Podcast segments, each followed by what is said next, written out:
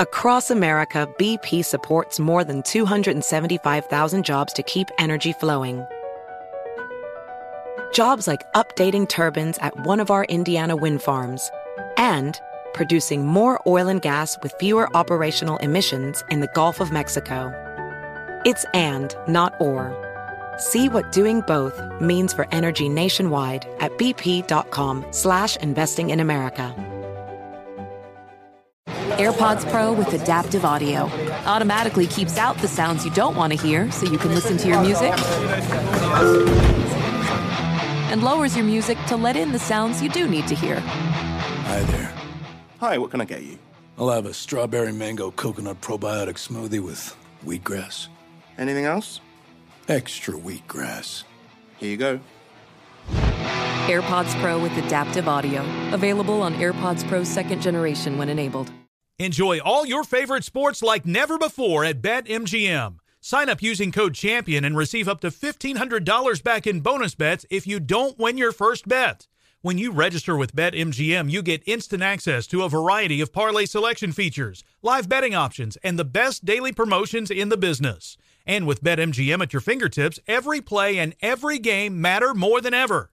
Remember to use code CHAMPION and receive up to $1,500 back in bonus bets if you don't win your first bet. Place your money line, prop, and parlay bets with the king of sportsbooks today.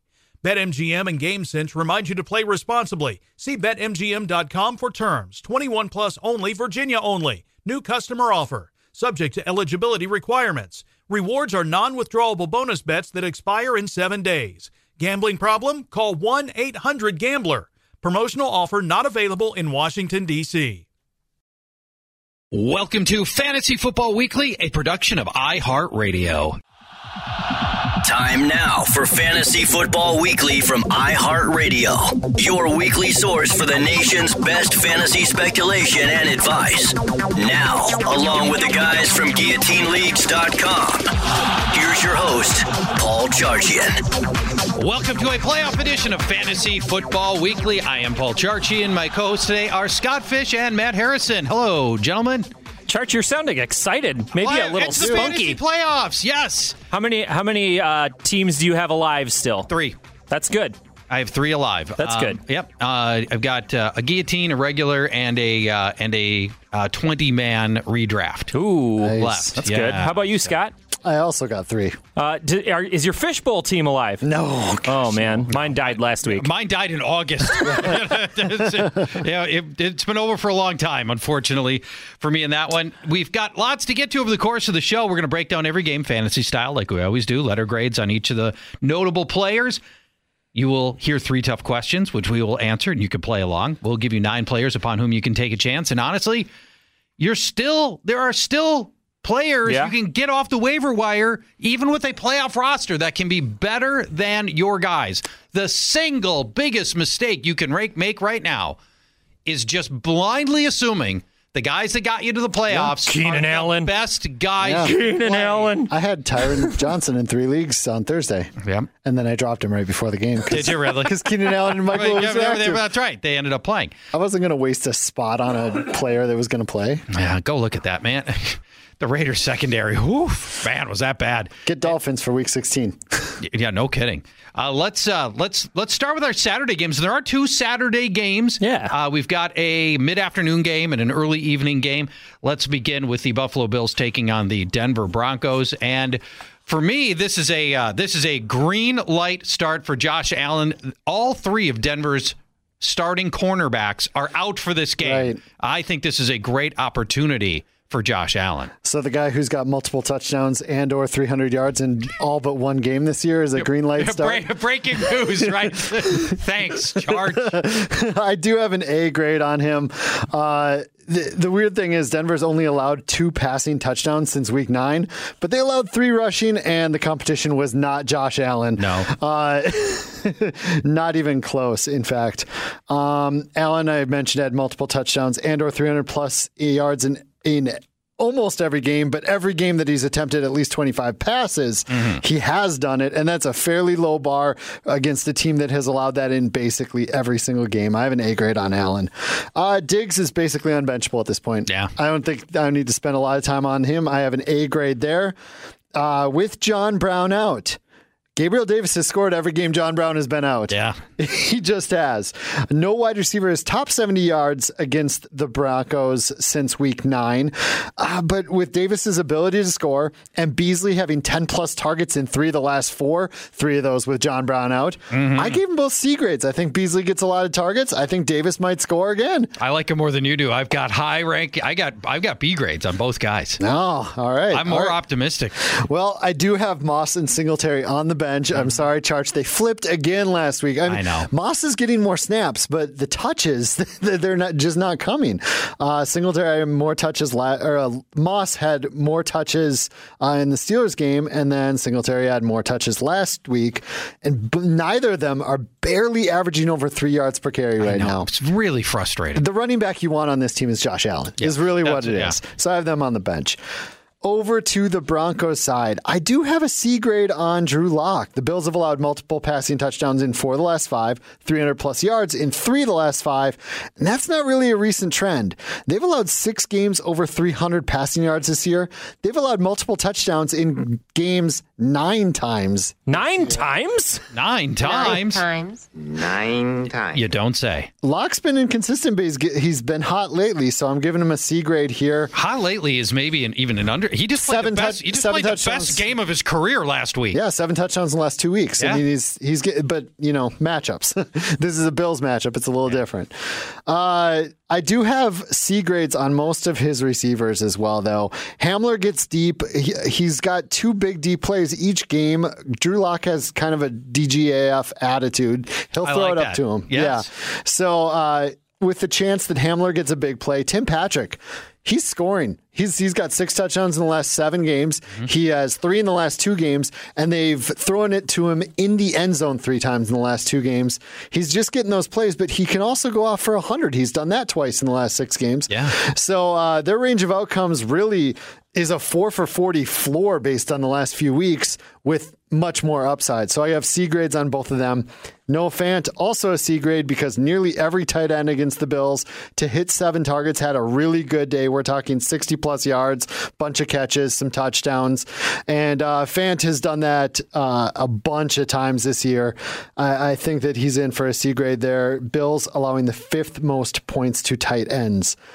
On the running backs, Gordon, I'm giving a C grade, and I got Lindsay on the bench. Yeah, it's been a bad Yeah. year for Lindsay. My guy. Yeah, just uh, really disappointing. Yeah, really recently, the Chargers, 49ers, and Steelers barely did anything against the Bills. But Ekeler had a good day through the air. So did several others. Gordon's been catching about three balls a game. Uh, Denver and uh, Gordon's also probably in like for 16 in line for 16 plus touches, which he's done a bunch of times recently. Almost every game he's had a full game this year. So he's going to get that that really nice volume C I like to give out. the volume C. You're not tricking anybody hmm. with the volume C. Carolina takes on Green Bay, Matt, and the way you beat the Packers is on the ground. Yes. and to a to a, a, a certain degree through the air for running backs. Oh, so Christian McCaffrey. Wait. Uh-oh. Oh, not again. Another Mike Davis start, but it's an awfully good-looking one on paper. And I didn't think Mike Davis would have a good week last week against Denver and their tough run defense because Denver's a good run defense and his numbers were just trending the wrong way. But I was totally off on that one, so I'll fire him up this week against the Pack with a B grade. Basically, every team but the Lions and Eagles have had a running back just put up awesome numbers against the Packers this year. Um, Moving on to the passing game, Teddy Bridgewater, I'm only going to give him a C grade here.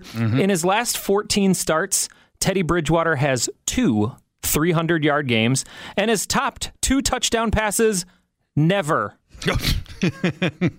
He's thrown over 40 passing attempts only three times this year. He doesn't have enough volume to elevate his game past the C grade, in my opinion. And the Packers have knocked out each of the last two quarterbacks they've faced, either with poor play or injury. Prior to that, Sad Trombonsky did rack up some nice garbage time numbers, and Philip Rivers actually did pick apart this secondary, but I don't see it for Bridgewater. Nope. DJ Moore is back from COVID, but he just gets a C because Teddy Still hasn't really focused on Moore this year. He's averaging only four catches per game, and he'll probably draw more Jaire Alexander coverage than Robbie Anderson, who I'm also giving a C.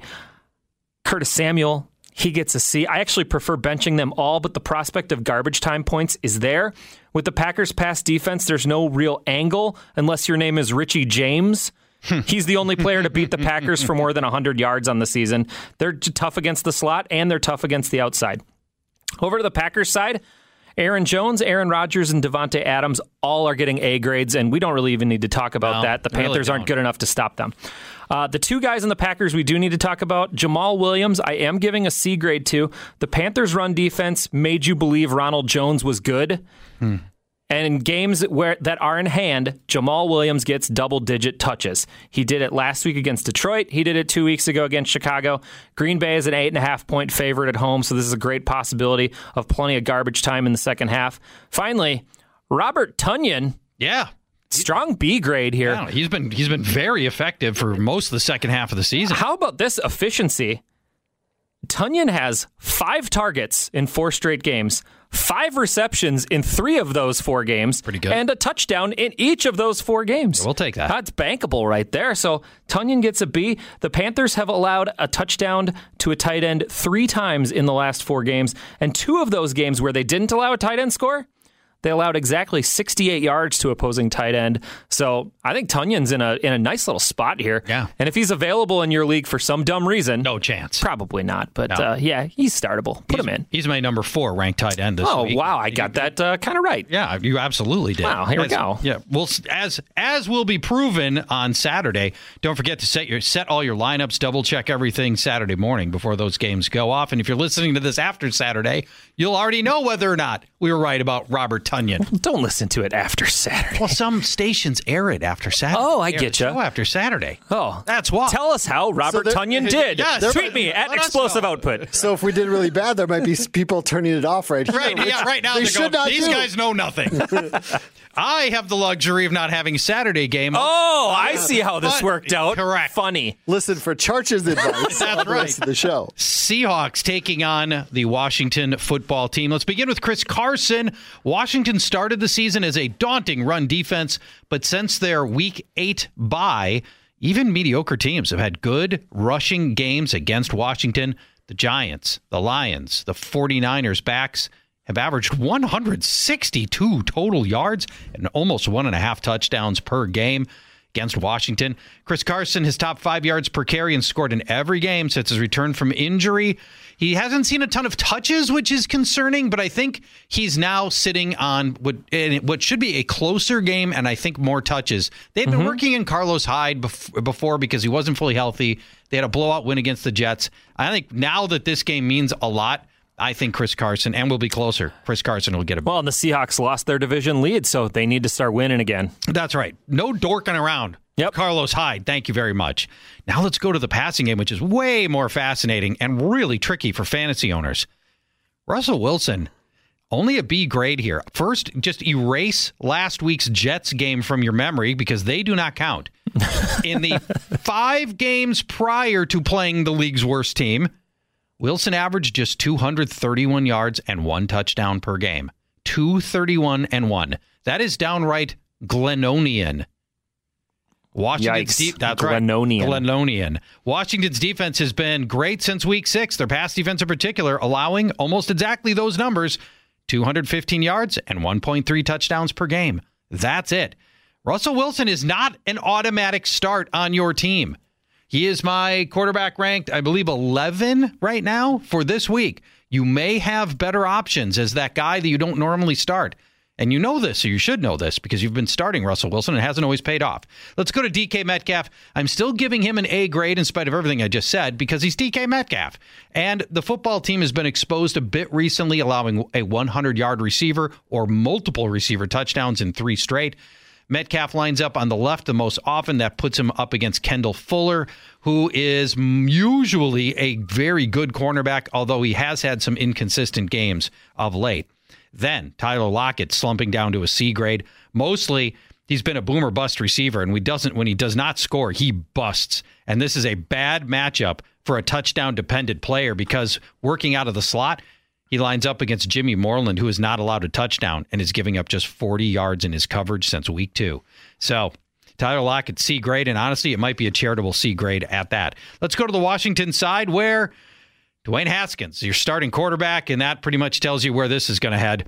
The only starting players with a, uh, the only players with a starting grade Logan Thomas and JD McKissic. Let's just touch on them briefly. For Logan Thomas, over the last three weeks, he's roughly tight end six, depending on your scoring system. He's been very effective. In those games in the last three weeks, he's caught 18 of 19 passes that have been thrown his way. While averaging six catches for 54 yards, he scored twice in three games. So he's he comes in on a good roll here. Logan Thomas will face a Seattle secondary that's been hit hard by opposing tight ends for much of the second half of the season. C grade. J.D. McKissic also a C grade. I don't I don't think he's going to run for very much, and the Seahawks have been a good run defense all year long, but Seahawks are bottom seven in allowing receptions and receiving yards to running backs. So I think McKissic gets back to something close to the double digit targets that he does periodically enjoy. What about Terry McLaurin, you might be asking? Terry McLaurin. He's on the bench. Oh, no. Yeah, afraid so. oh, tato. For two straight weeks, McLaurin had two catches and less than 25 yards. Dwayne Haskins is under helm. It's not a death sentence to have Dwayne Haskins, and he, he has, throughout his career, he's put up decent enough box scores with Dwayne Haskins, but uh, Seattle's pass defense has gotten to be downright good. They're it's, not the worst pass defense anymore. No, no, they're one of the best right now. Seattle hasn't allowed a receiver to reach 50 yards in three games. Wow. And hasn't allowed a receiver to score in five games. They are arguably the best pass defense over the last three weeks, a total 180 for the Seattle defense. And that's why they will want to. Uh, that's why I think they will be able to shut down Terry McLaurin. You want to keep him on the bench. I'm not even going to discuss Peyton Barber. We can agree. No, if you're in the fantasy playoffs, Peyton Barber has that's no, a non-starter. no right business being anywhere near your roster. When we come back, nine players upon whom you can take a chance. Segment we call Take a Chance on Me. Guys you would not normally start. A lot of these guys on the waiver wire right now, but have very good matchups or other circumstances that make them playable. Find out who they are when we return to Fantasy Football Weekly.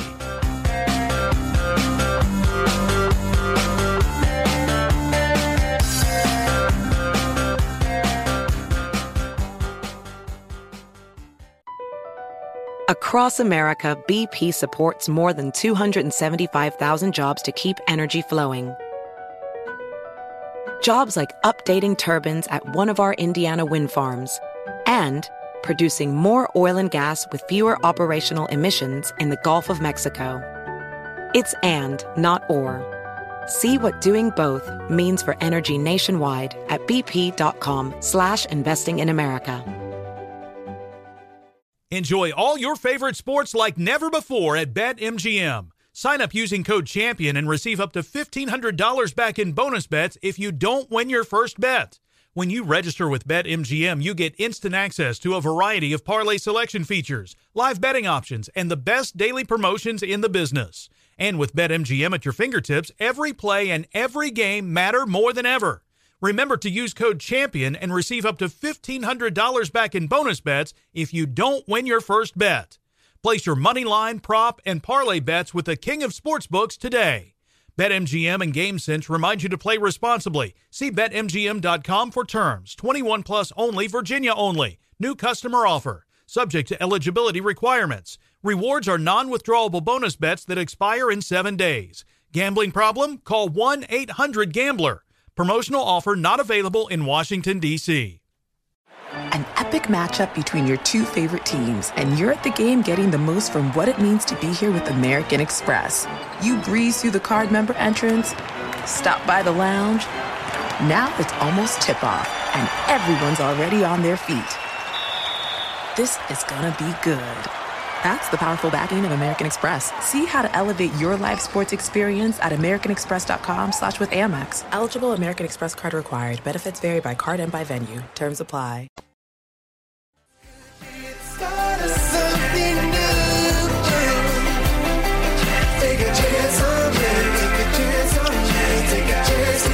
Welcome back, Fantasy Football Weekly. Guys, I have good news. We may have a replacement Take a Chance on Me song. Oh I'm, yes, I'm, yep, yes. I'm working on it.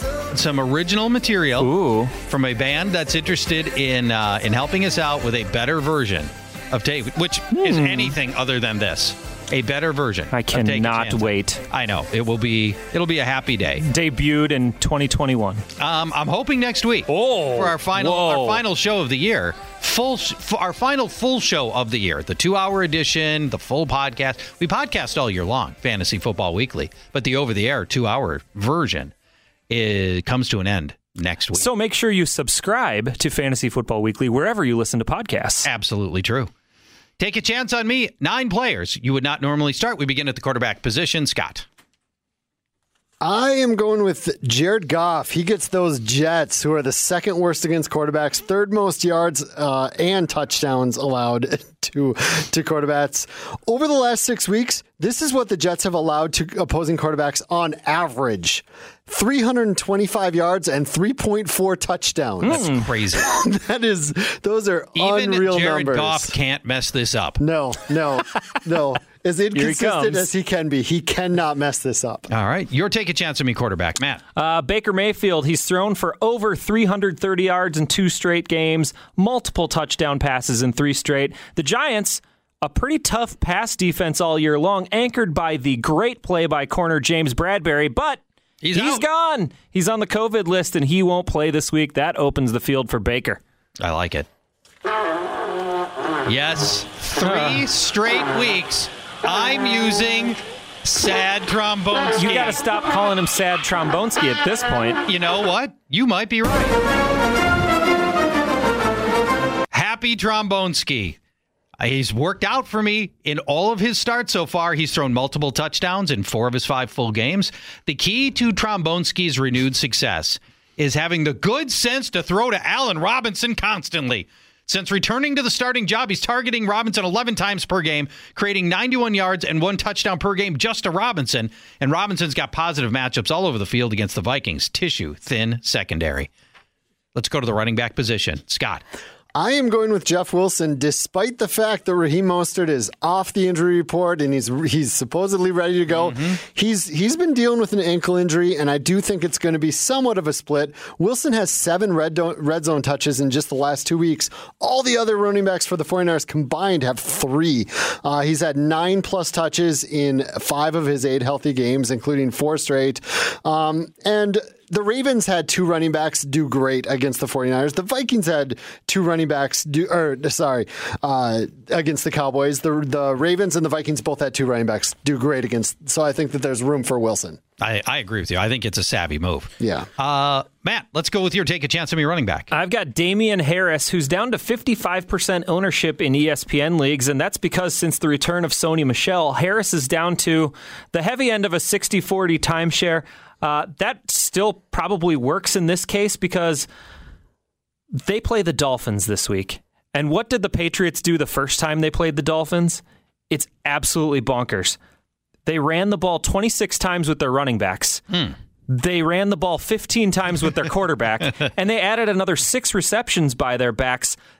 They're going to run a single wing or a wishbone here and just run it over and over. And a few weeks ago, the Dolphins faced the Broncos, who were not passing well at that time. They had Melvin Gordon and Philip Lindsay in the backfield. Each of them carried the ball 15 times. Each of them went over 80 yards on the ground. I think that's the blueprint for the Patriots here. My take a chance on me running back is Lynn Bowden of the Miami Dolphins, the Who aforementioned. might be a wide receiver in He- some well, he- leagues. He does play wide receiver, but he's He- he- dual, but- dual and eligibility. pretty much Depending every- on his eligibility, Pretty, yeah. pretty much every uh, every online scoring, every online system, Lynn Bowden's treated like a running Yep. back, and really he does take a few snaps in the backfield, but mostly he's a wideout. Mm-hmm. Some combination of the following Dolphins are going to miss this game. he even threw a pass. Myles Gaskin, Salvon Ahmed, DeVante Parker, Mike Gesicki, and Jakeem Grant. I don't know which ones are going to be in or out, and they're all game time decision. I don't know for sure, but some combination they're going to be out, and that's going to give space for our hybrid utility runner receiver, Lynn Bowden.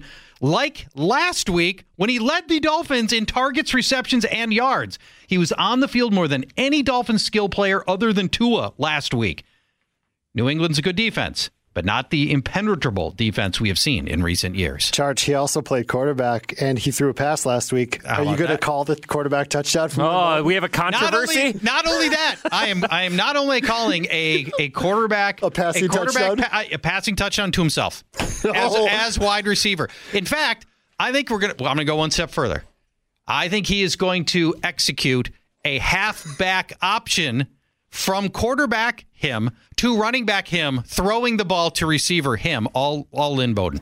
How about Didn't Nelson double- do that on The Simpsons one time? Probably. I, I think he should do a double flea flicker. He should do, get Flea flicker two himself. hands into a fl- flea flicker to Tua. Tua flips it back to him, and then he throws it downfield Mis- to himself. like Mr. Perfect style. Yeah, I like it. Absolutely. Let's go to the wide receiver Wow. position. That was a Scott, lot. your take a chance of me receiver. I'm going with Jared Cook, which feels a little gross. There's three different players in this game I could, I could definitely take a chance on. Mm-hmm. But this is a team that just allowed 110 yards and two scores to the Gesicki Shaheen Smythe group.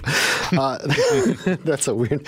Uh, they That's a law firm, isn't it? I think so. They allowed four for 57 to Fant. They allowed 10 for 140 to Gronk and Brate, 88 and 1 to Waller. Witten even scored in that one. Over the last four, they're just getting demolished by tight ends. With Michael Thomas out, I think Jared Cook might see some work. All right. And your receiver, Matt. Uh, Rashard Higgins of the Browns. Did I mention that James Bradberry is out? Yes, you did. Ah, uh, Yes. Higgins has nine and ten targets in the last two weeks, six receptions in both Nine games. times.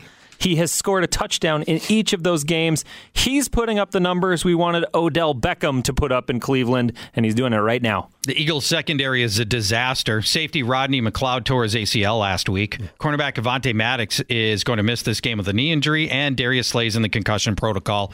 So you roll all that together, Christian Kirk. He remains a instrumental part of the Cardinals' offense, averaging a 90% snap share over the last month. He's kind of a low volume guy. He's usually like three catches, four catches. So you got to pick your spots.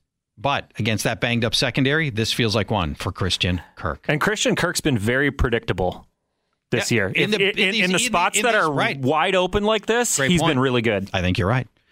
Detroit takes on Tennessee, Scott, and I I just got this feeling this is like the big D'Andre Swift, you know, big the big blowout game coming right here. I want to believe it's all going to come together. The heavy usage, he should be fully It's healthy now. This feels like the spot, Especially if think? Stafford doesn't go. Stafford's Right. a tough I- SOB. and I don't but think he's I going. don't think he's going.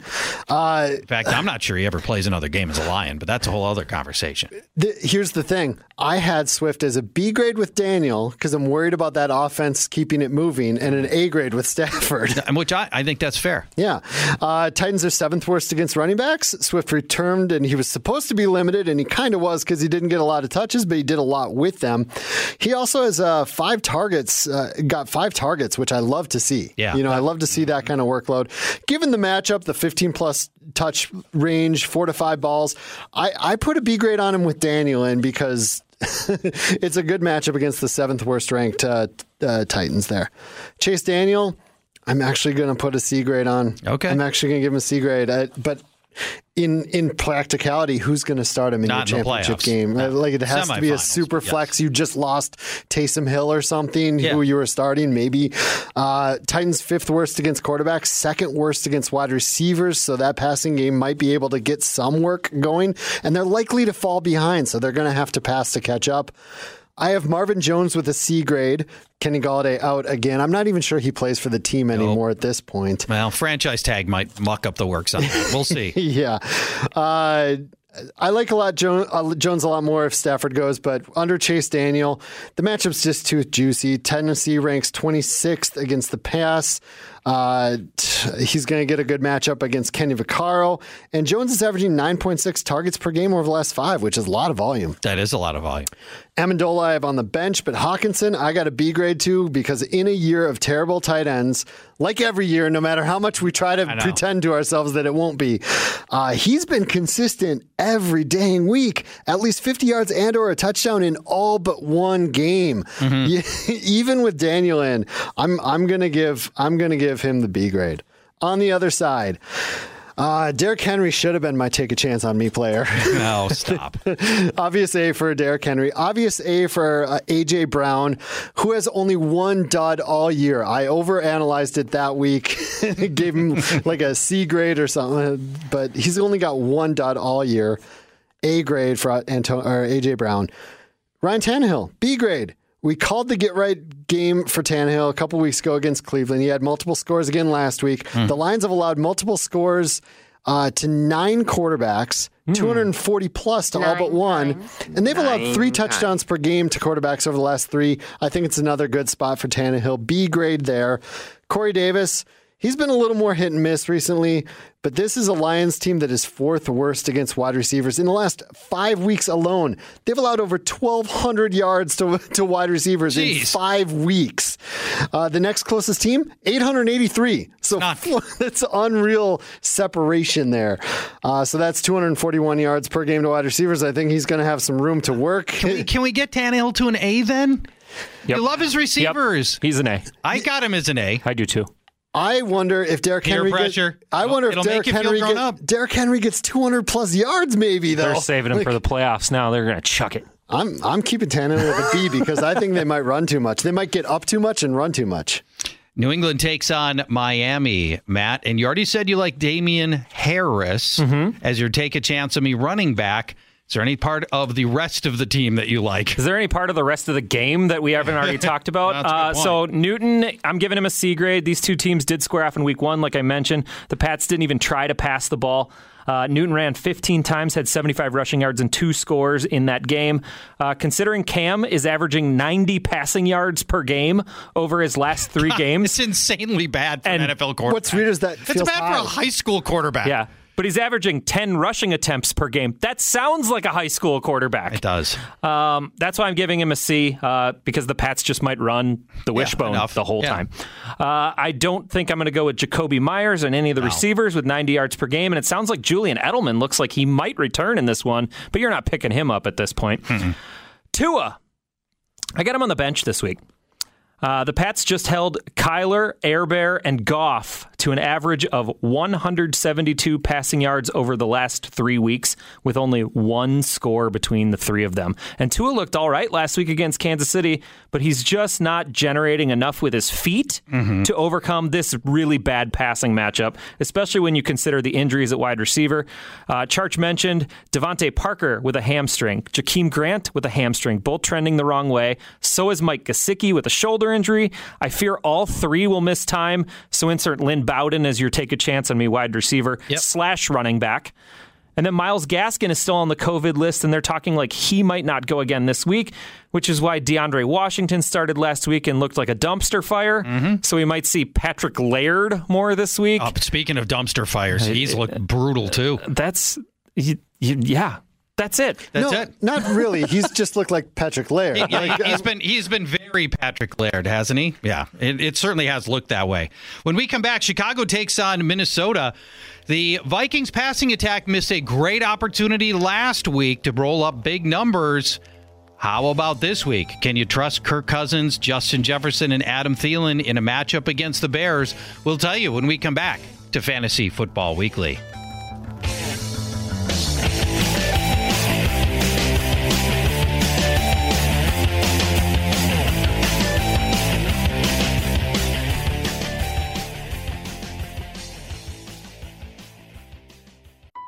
BP added more than $70 billion to the U.S. economy last year by making investments from coast to coast.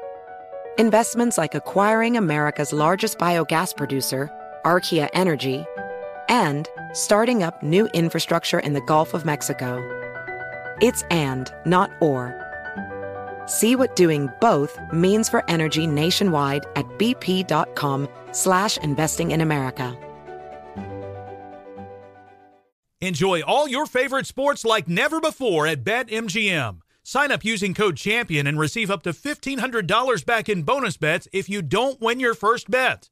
When you register with BetMGM, you get instant access to a variety of parlay selection features, live betting options, and the best daily promotions in the business. And with BetMGM at your fingertips, every play and every game matter more than ever. Remember to use code CHAMPION and receive up to $1,500 back in bonus bets if you don't win your first bet. Place your money line, prop, and parlay bets with the king of sportsbooks today. BetMGM and GameSense remind you to play responsibly. See BetMGM.com for terms. 21 plus only, Virginia only. New customer offer. Subject to eligibility requirements. Rewards are non withdrawable bonus bets that expire in seven days. Gambling problem? Call 1 800 Gambler. Promotional offer not available in Washington, D.C. When you're an American Express Platinum card member, don't be surprised if you say things like, Chef, what course are we on? I've, I've lost count. or, Shoot that, shoot that! And even, Checkout's not until 4, so. because the American Express Platinum card offers access to exclusive reservations at renowned restaurants, elevated experiences at live events, and 4 p.m. late checkout at fine hotels and resorts booked through Amex Travel. That's the powerful backing of American Express. See how to elevate your experiences at americanexpress.com slash with Amex. Terms apply.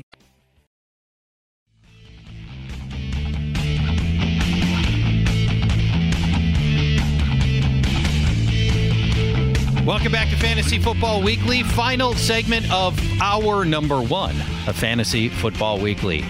Paul Charchian, Scott Fish, and Matt Harrison with you. Chicago takes on Minnesota. Let's start on the Chicago side. Mitch Trubisky was my take a chance on me quarterback. Mm-hmm. And I do like him in this spot. So why are you You sad? played the wrong one again.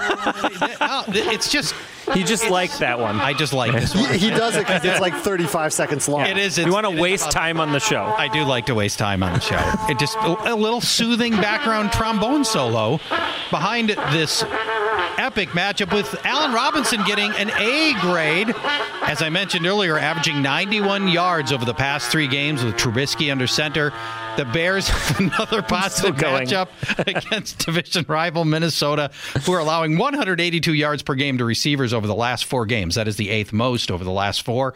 Robinson has traditionally struggled against the Vikings, though, averaging just 58 scoreless yards in four games. But I still think he's got good matchups in especially two of the three spots. So he lines up all- across the. All I have a fun field. stat here on Oh yeah, Robinson. please give it to me. Yeah. The Vikings have allowed 48 pass plays of over 20 yards. Allen Robinson has 18 on his uh, on his own. That's a lot. 18 pass plays or That is a receptions lot over 20 yards. For a guy who's been catching balls from Nick Foles for half the season, that's a lot of deep Yeah. plays for Allen Robinson.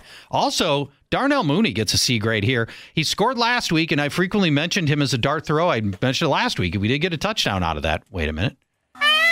Same thing here. Vikings are down to undrafted journeyman Chris Jones at cornerback, who most often see Mooney, who runs from the right side of the field the most often. That's Jones' side of the field. So I like Darnell Mooney with a C grade. Cole Kmet, tight end. He spiked to a new mm-hmm. high with an 85% snap share last week, and the Vikings are without star linebacker Eric Kendricks once again. Without Kendricks the past two weeks, Rob Gronkowski scored, and the week before that, the anonymous Jaguars tight ends combined for 10 catches and 85 yards. I like Cole Kmet in this game. And then David Montgomery, A grade for him. Over the last three games, Montgomery's averaged 136 total yards and 1.3 touchdowns per game. And over the Minnesota's last four games, the Dallas, Carolina, Jacksonville, and Tampa backs, and these are not exactly rushing powerhouses in Dallas, Carolina, Jacksonville, and Tampa, have averaged 130 total yards and a touchdown per game. And again, the loss of tackling machine Eric Kendricks makes this a particularly good matchup for David Montgomery. Let's go to the Vikings side where Dalvin Cook is an obvious A, and we're not going to spend extra time on that, but let's talk about the passing game that let us down last week. Kirk Cousins um, is a B grade here. The um, Chicago pass defense was slumping until last week when it went largely unchallenged in a blowout win against an injury depleted team. And but prior to that, the Bears had allowed multiple passing touchdowns in six straight games. Cousins threw for 292 and 2 in his week 10 matchup with Chicago. It looks like the Bears are going to be without two starting cornerbacks in this game. Um, we believe that it's going to be Buster Skrine out and Jaylon Johnson shaping up like a game time decision. So that That's not should that should tilt the scales towards Jefferson and Thielen here. Chicago's allowed a 100 yard receiver or multiple receiver scores in four of the past five. Um, the again, only the Texans and their depleted receivers did not make that happen. Jefferson will mostly square off with rookie Jaylon Johnson if he can go, and if he can't go, then I like Jalen. I like Justin Jefferson even more this week. And if he doesn't go, if Jaylon Johnson does not go, elevate Justin Jefferson to an A grade. Thielen will draw the tougher coverage against Kyle Fuller, who's allowing just 35 yards in his coverage, thus the B grade on Adam Thielen. Last Viking to mention, Irv Smith. Kyle Rudolph's been ruled out, so Irv Smith becomes viable in those situations. The Bears have been incredibly vulnerable to tight ends. Chicago allowing the third most receptions, seventh most yards, eighth most touchdowns to tight ends. Let's go to our next matchup. San Francisco taking on Dallas. For San Francisco, Raheem Morris, it, Morris, He's a coach. Raheem Mostert. Raheem Mostert is expected to be available for this game. You already told us you like Jeff Wilson. What about Raheem Mostert? I do. I, I have a B grade on Raheem Mostert. I, I do think he'll probably get the, the most work of them. The Cowboys sixth worst against running backs. I mentioned that before, and they have allowed multiple runners to have good games. Uh, Mostert, if he does get the most touches, I'm going to give him the B and Wilson the C. Uh, in the passing game, I got Mullens on the bench. He looked really bad last week, and Shanahan toyed with the idea of moving on from him, but early in the week decided, okay, I'm going to stick with Mullens. But that concerns me that he might be on a short leash. Yeah, that's that's a fair concern. Although I thought Mullens looked very good the week before Yeah. against Buffalo. Yeah. Um, the uh, the Cowboys have also held the last three quarterbacks they played to 217 or fewer yards and just four passing touchdowns combined. Yeah, that's a shocking improvement for Dallas. Yeah. Uh, Brandon Aiyuk, however, I have an A grade on the last two games that he played with Nick Mullens, with Kurt, with uh, Deebo Samuel out. 24 targets, 17 catches, nearly 200 yards, and a score. Wow. That's you know last week plus the the week three the game three weeks before that. So uh, Mullens tends to get tunnel vision for him apparently in that situation. So I have an A grade on Aiyuk. I think he might be targeted a ton against a Dallas team that's allowed 22 wide receiver touchdowns on their way to being the second worst at the position. When we when fantasy uh, when you know those of us in the fantasy community, we, uh, all of us listening, when we start when we go back and look at the rookie receivers from this year, I think Justin Jefferson Yeah. might be one, Aiyuk might be two. And it might. There's still time to even flip flop. Aiyuk might end up being the best fantasy receiver out of this draft class in its in the rookie season. Yeah, and imagine if Lamb had Prescott and Well, yeah. if Chenault had a Yeah, quarterback if like T. this. Higgins didn't lose his, I mean, you know, yeah, it's going to be a great class. so many really good ones. So many good ones. Aiyuk might be the best of them. Is the point I'm trying to make. I don't think we're done on Reagor yet either. Uh, I have I have Bourne and James on the bench uh, in that Week Ten game with I with Aiyuk in and Samuel out. They had three and four catches uh, each of them, and in the week in last week with that same scenario, each had three catches, about thir- twenty five to forty yards for each of them. I think that's probably what you're looking at again here. The matchup's a little easier, so it's it's a risk. I guess you could, but I have him on the bench. Jordan Reed also on the bench. He's splitting time with Dwelley way too much, and Dallas hasn't allowed a tight end over 30 yards since week seven. Wow. Yeah, so uh, Another big improvement for Dallas. yeah, When yeah. Leighton Vander Esch is healthy, they lock down the tight ends pretty well. Over on the Dallas side, I have Dalton on the bench too. A lot of bench players here. Over the last six to seven games, here's what quarterbacks have done against the 49ers. Wilson, Rodgers, and Josh Allen torched them for four touchdowns each and averaged over 300 yards. Those are really good quarterbacks. The other, the other, uh, the other five in that span, under 200 yards and no scores each. well, Andy Dalton is in the is in the underside yeah, of that. the Newton, Goff, Alex Smith types. That that's where Dalton fits. Dalton fits in that group. So I have him on the bench. I will put give Cooper a C though. Since Dalton took over, Cooper has 80 plus yards and or a score in all four. He has at least four grabs in each of them. That's seaworthy. He's getting enough volume from. He's Dalton. like a boat. yeah. The other guys. Seaworthy? well, uh, Can he float? Traditionally Coopers are woodworkers. Oh yes, and therefore very buoyant. very buoyant, right? You know, they work with like curved wood, and then the you know the wood floats, and those people probably many of them went from Coopers to shipbuilders. Yes, There's your that's it. Yeah. Tenuous as that was. in all those games with uh, the non-stud quarterbacks, the second and third wide receivers did absolutely nothing. So Lamb and Gallup are on the bench. Schultz is on the bench because the 49ers allowed the fewest yards and fewest receptions to tight end. Now to the running game. Ezekiel Elliott. I almost even like my bowels loosen talking about Ezekiel Wow. Elliott now since your question a few weeks ago. That's what that smell is. 40 Lamar Jackson was in here before me. uh, 49ers, seventh best against running backs, second fewest rushing touchdowns. But over the last six weeks, they've given up a tou- six touchdowns over the last six weeks. So they're starting to give it up. Uh, the lead back has topped 80 yards in four straight, and that's likely to be Elliott. So I have the C grade on Elliott. I know he's got an injury. I still think he's going to get the, the workload. If we find out more before game time, maybe bench both him and Pollard because I don't trust a split. Agreed. Tampa Bay takes on the Atlanta Falcons, Matt. And for the Bucs, no Ronald Jones in this one, Mm-hmm. and the Falcons are missing some key parts of their secondary as well. Yeah. I feel like this is shaping up like a Tom Brady passing game. Yeah, I'm I'm giving him a B here. Um, the Bucs will also be missing left tackle Donovan Smith, but Charch, you did mention that Darqueze Dennard and Ricardo Allen are gone for the Falcons from the secondary. But Atlanta has not allowed a quarterback to top 250 yards in a month, and over the last five weeks, the Falcons are sixth in the league in passing yards allowed. And Brady's thrown for multiple scores in seven of the last eight, but the yardage total have been wildly inconsistent, including last week. Uh, as far as his receivers, the last Tampa Bay wide receiver to top 100 yards, can you guess who it was? Scotty Scott- Miller okay. in week seven. Wow. It's been a long time. That's wild. Uh, but Atlanta's biggest weak spot seems to be the slot, where Keenan Allen, Hunter Renfrow, and Michael Thomas twice have led their team's wide receiver groups in fantasy points during a date with Atlanta in the last month. That bodes well for Chris Godwin, who I'll give an A grade to. Mike Evans gets the B as the guy who's getting the targets closer to the red zone. And I think I'm benching Antonio Brown. He hasn't scored yet, and he looks like just a guy since returning. you know, at the time Antonio Brown was signed, Mm-hmm. if you you know if you were the guy that acquired Antonio Brown on that news, you could have traded him for almost anybody at any other receiver. Absolutely. And to this point, he has not scored. And you should have. You should have. Yep. Trade on news. This is just like the stock market. Trade on news and hype. Yep. And look at Le'Veon Bell. Same thing. Trade on news and hype. Another guy you probably could have traded on news a few times this year, Gronk, who I'm giving a C grade to. Atlanta's really cleaned up their tight end issue since Dan Quinn left, only allowing two in the eight games since he departed. Uh, Gronk had two targets last week, but cashed one in for a score. He's startable, but there's about 15 guys I like better. Rojo's on the COVID list. Fournette. Looks like he's going to be the lead dog this week, even though he was a healthy scratch last week. Uh, Atlanta hasn't allowed a 100 yard rusher all year.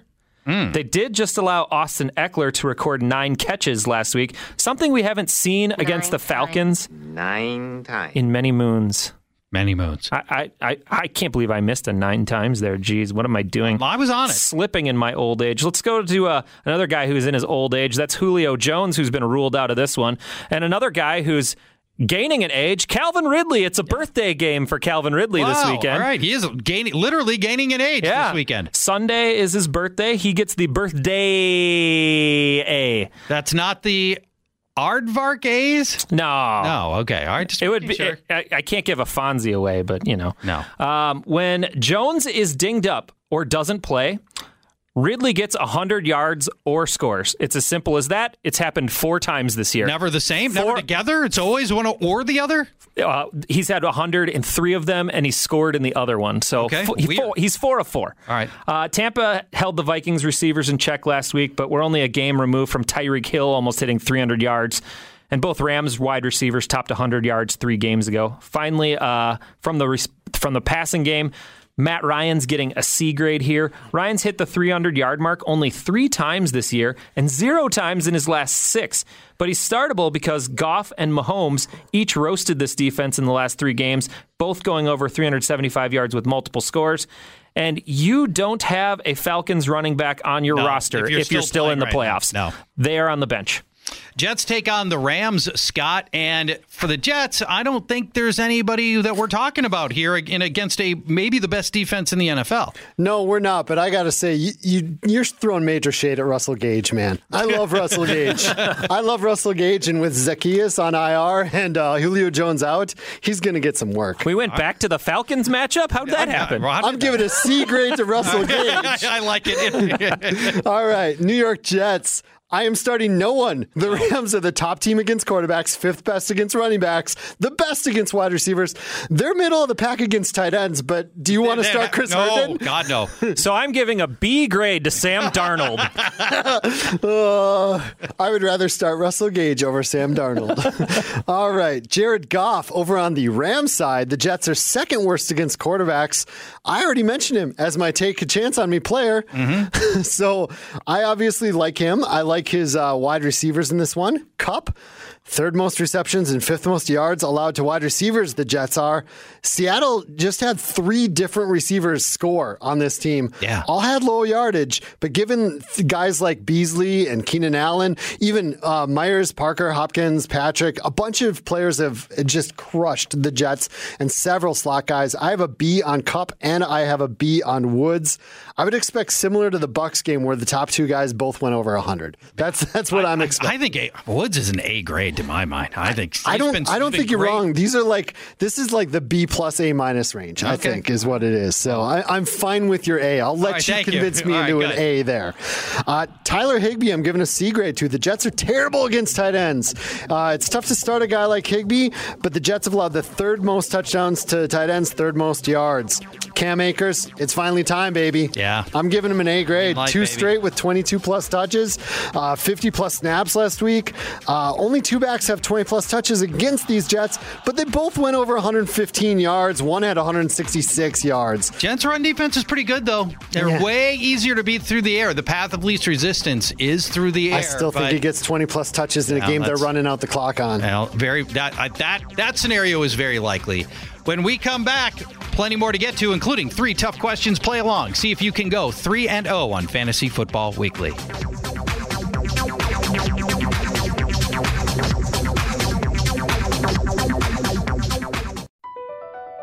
Across America, BP supports more than 275,000 jobs to keep energy flowing. Jobs like building grid-scale solar energy in Ohio and producing gas with fewer operational emissions in Texas. It's and, not or. See what doing both means for energy nationwide at bp.com slash investing in America. Enjoy all your favorite sports like never before at BetMGM. Sign up using code CHAMPION and receive up to $1,500 back in bonus bets if you don't win your first bet. When you register with BetMGM, you get instant access to a variety of parlay selection features, live betting options, and the best daily promotions in the business. And with BetMGM at your fingertips, every play and every game matter more than ever. Remember to use code CHAMPION and receive up to $1,500 back in bonus bets if you don't win your first bet. Place your money line, prop, and parlay bets with the king of sportsbooks today. BetMGM and GameSense remind you to play responsibly. See BetMGM.com for terms. 21 plus only, Virginia only. New customer offer. Subject to eligibility requirements. Rewards are non withdrawable bonus bets that expire in seven days. Gambling problem? Call 1 800 Gambler. Promotional offer not available in Washington, D.C. An epic matchup between your two favorite teams, and you're at the game getting the most from what it means to be here with American Express.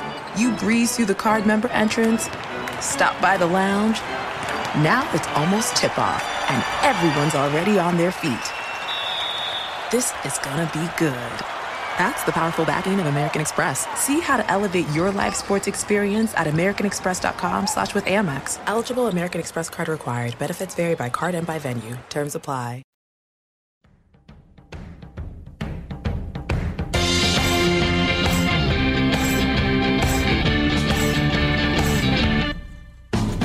Welcome back, Fantasy Football Weekly.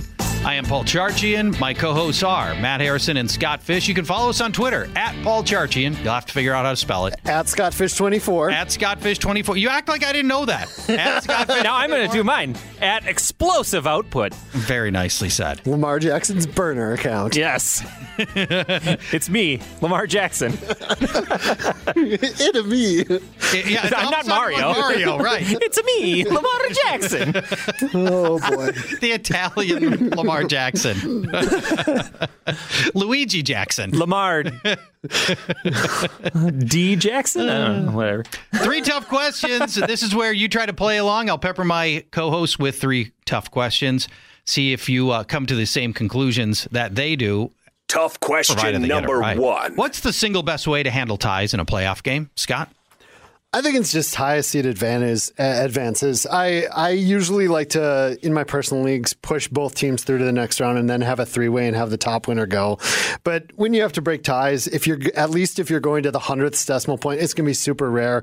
And I give a little credence to to you know what they'd done in the regular season, how they got there. I, that's that's just a small home field It's your home field. Your home field Yeah. I, I know that there's the you know pick a pick a starter, you know, starting running back or wide receiver, pick a non-starter running back. There are lots of ways. I just think high seed give them that home field advantage. Okay, Matt, what is the best way to handle ties in a playoff game? I'm going to get this right because You've done this for years with me. um, what Scott said. That's my answer. Okay, fine.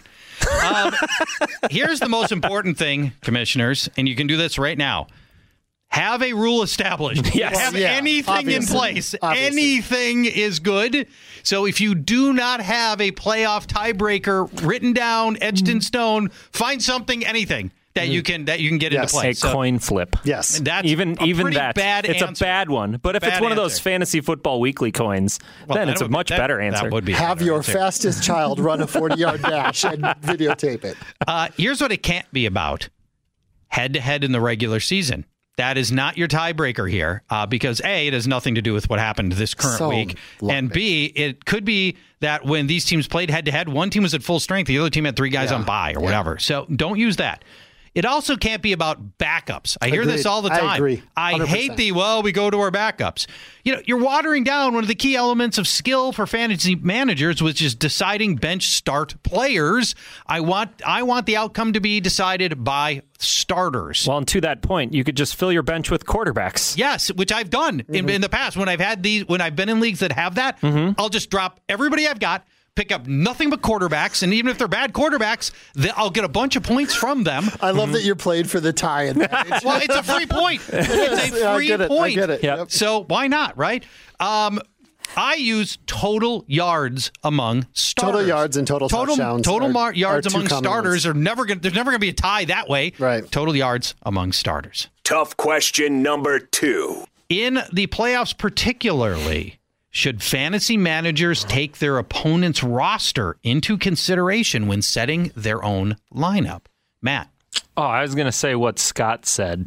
But- What well. Scott is about to say. what Scott is about to say. Uh, I hope he's about to say uh, there is some gamesmanship to him to this. Uh, if you know your opponent, for instance, has a guy like DeAndre Hopkins, and you play Kyler Murray. That mitigates a little bit of what Hopkins can do on the high end.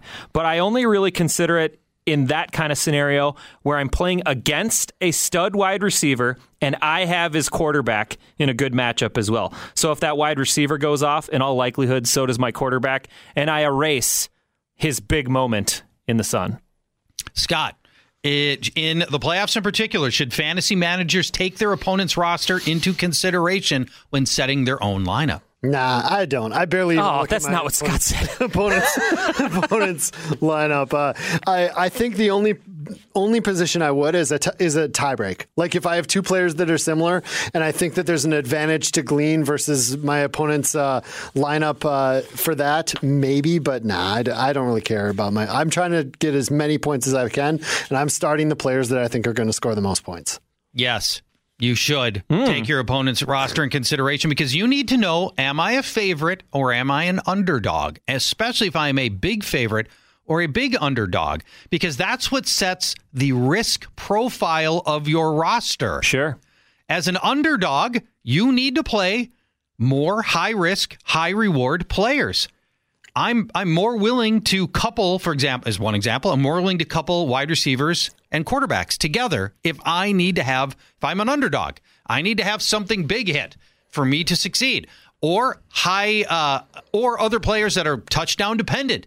That now I'm a lot more interested. Cam Newton, who I hate in most regards. This is a scenario. If I'm an underdog and I need him to run two touchdowns in, this is a scenario where I'm starting Cam Newton. The, it's all about the risk profile. You need to know if you're a favorite or an underdog. If it's relatively even, now I'm where Scott was standing a minute ago. Now I'm just playing for the most points. Mm-hmm. But if I'm a favorite or an underdog, I do change it.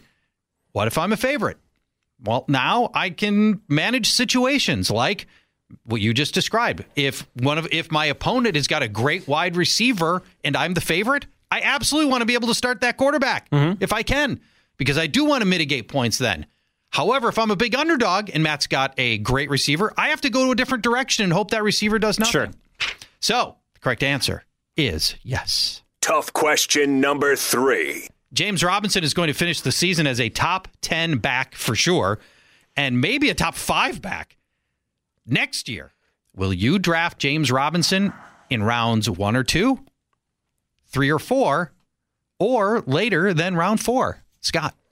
Probably still in the three to four range, uh, much much like Fournette last year. But uh, I think James Robinson has less injury risk, and he's younger. He's not going to be off the team, so uh, but probably on the higher end of that three to four range. Uh, this year, there's, there's just been so many injuries up top. I don't want to risk it as much. But more than that, he might have a different quarterback. He might have a different coaching staff. Um, I can see it going up if he gets a guy like Brady, Joe Brady or Bieniemy or something, and gets a better quarterback that can run that offense better. Um, but for right now, where we're sitting right now, I think I have him in the three to four range. All right, Matt, are you going to take James Robinson next year in rounds one or two? Three or four or later than round four? Well, the answer is Scott's not going to get him because you're not going to get James Robinson in rounds three or four. I asked where you're going to. I know. Him. I'm getting there. Charch, jeez, get your pants and back. I, where Scott I also didn't get. I also didn't get Fournette last year That's because I, I, was. I would have drafted him in the fourth or fifth. Uh, I was able to obtain a couple of mocks and some ADPs already. Way too early ADPs that is for way next too year. early. Yes. Um, right now he's going anywhere between 10 and 15 mm. in mocks right now. So that puts him in that weird end of round one, beginning of round two turn where people often take two running backs and it often fails miserably.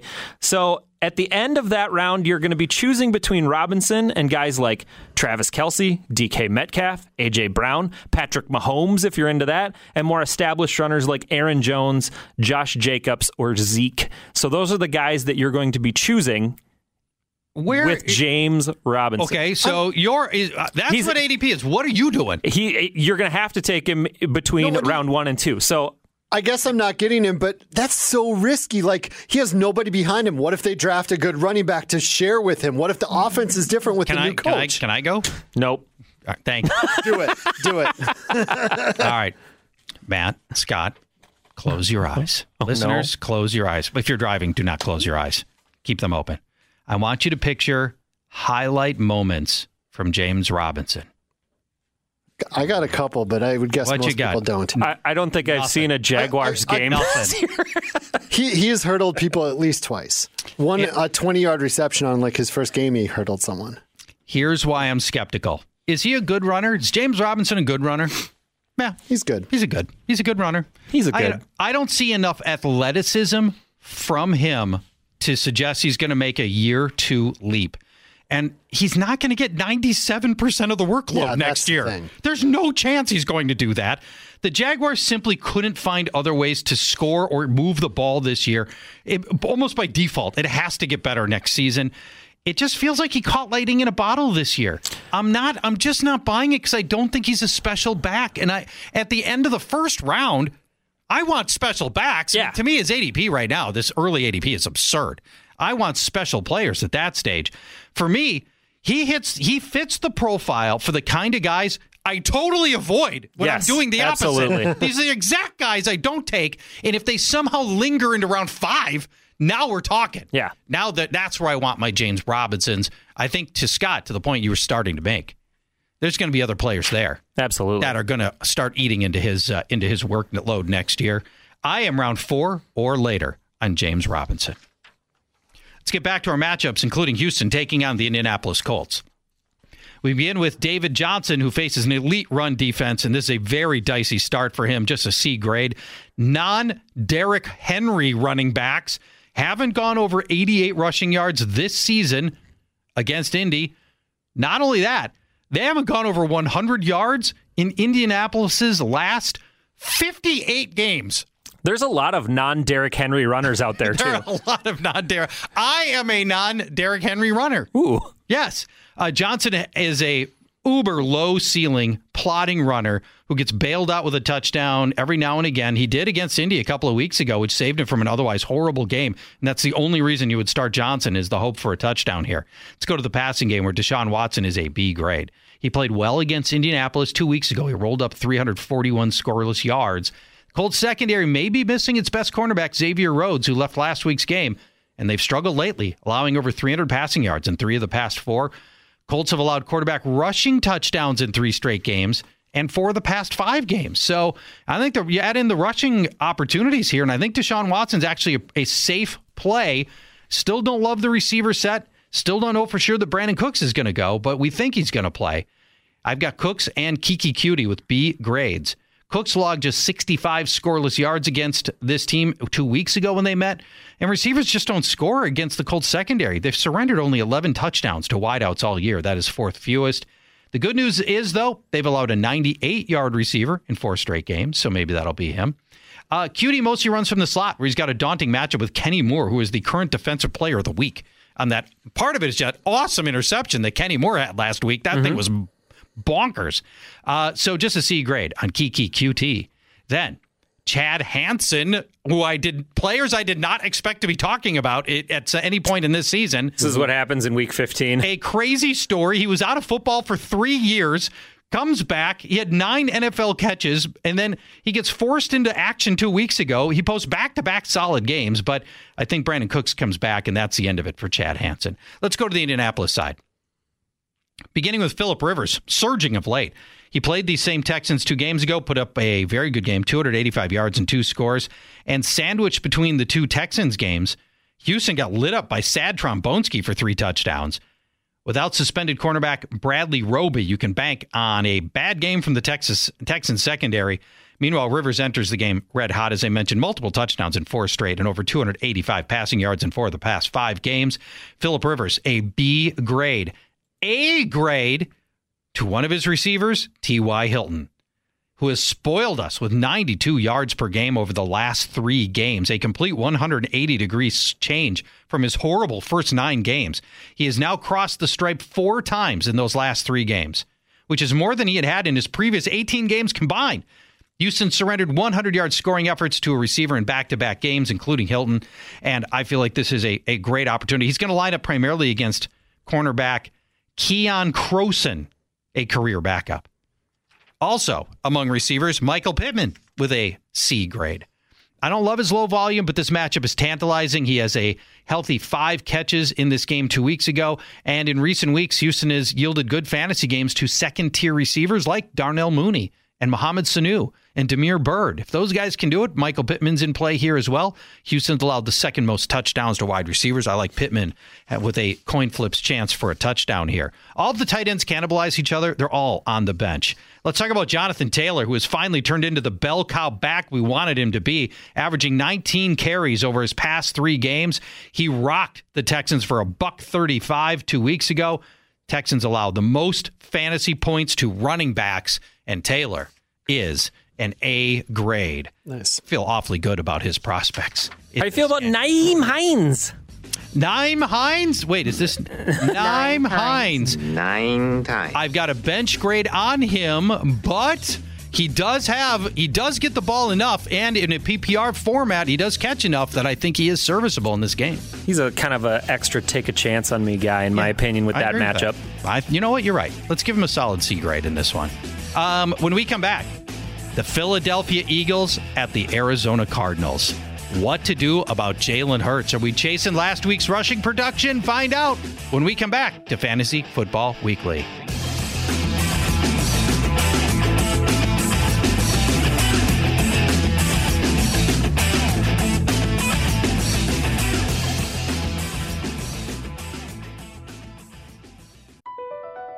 BP added more than $70 billion to the U.S. economy in 2022 by making investments from coast to coast.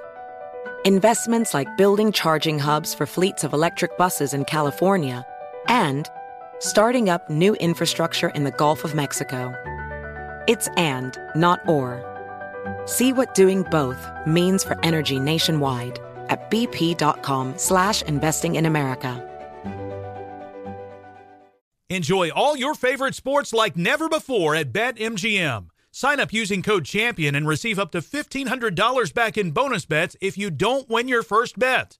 When you register with BetMGM, you get instant access to a variety of parlay selection features, live betting options, and the best daily promotions in the business. And with BetMGM at your fingertips, every play and every game matter more than ever. Remember to use code CHAMPION and receive up to $1,500 back in bonus bets if you don't win your first bet. Place your money line, prop, and parlay bets with the king of sportsbooks today. BetMGM and GameSense remind you to play responsibly. See BetMGM.com for terms. 21 plus only, Virginia only. New customer offer. Subject to eligibility requirements. Rewards are non withdrawable bonus bets that expire in seven days. Gambling problem? Call 1 800 Gambler. Promotional offer not available in Washington, D.C. When you're an American Express Platinum card member, don't be surprised if you say things like, Chef, what course are we on? I've, I've lost count. or, Shoot that, shoot that! And even, Checkout's not until 4, so. because the American Express Platinum card offers access to exclusive reservations at renowned restaurants, elevated experiences at live events, and 4 p.m. late checkout at fine hotels and resorts booked through Amex Travel. That's the powerful backing of American Express. See how to elevate your experiences at americanexpress.com slash with Amex. Terms apply.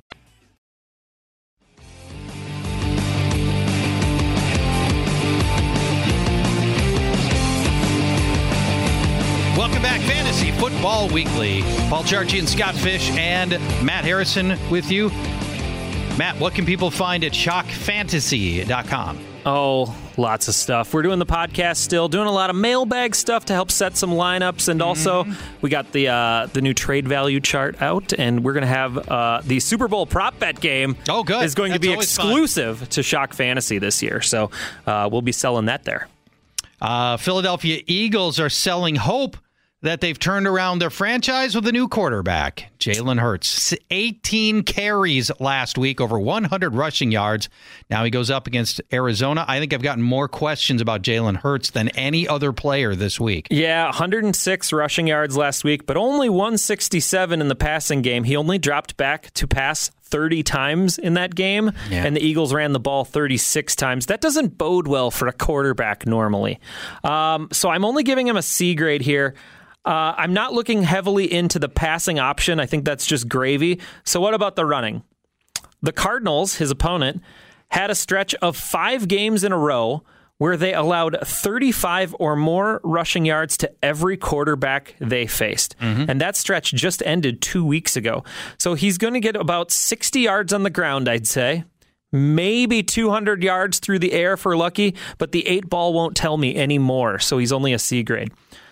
Miles Sanders, I'm giving a B. Uh, the ball, the eight ball will tell me that the Cards have allowed six rushing touchdowns in the last four weeks. How does that fit on the little the little eight ball thing? I mean, that's that's a lot of data to fit on that little triangle. that I got a pops up on custom eight magic ball. eight ball. It's really extremely big. large Yes. eight ball. You've got Thank you. extremely Maybe it's a large, large eight eight ball. Yes. Um, Miles Sanders benefited greatly from having a mobile quarterback with 18 touches, 136 yards, and two scores last week. He was back.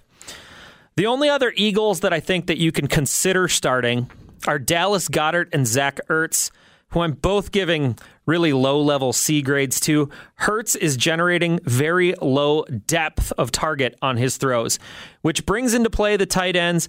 I think Goedert is a little bit better in this matchup. He's seen eight targets from Hurts in his game and a half, as opposed to Ertz, who's only seen five. The Eagles ran two tight end sets copiously last week against the Saints, meaning both of them will be on the field Well, for about 80% or more of the snaps. You know, and that this brings up.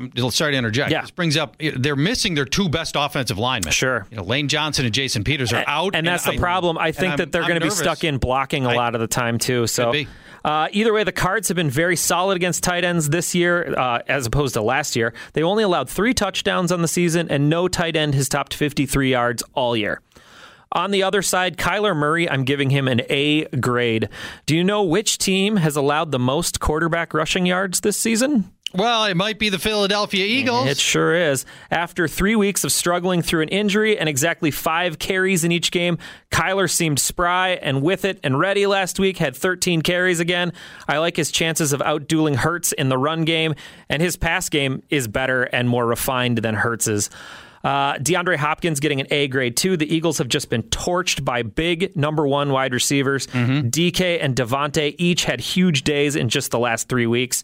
Christian Kirk was your take a chance on me wide receiver charge. I'm even going to throw a little love at Brian's boy, Dan Arnold. I know. How about this? He's become fantasy relevant. If you need a home run hitter of a tight end, Yeah. and you're banking only on touchdowns for this, Dan Arnold has scored four times in his last four games, and Philly has allowed eight tight end touchdowns on the year.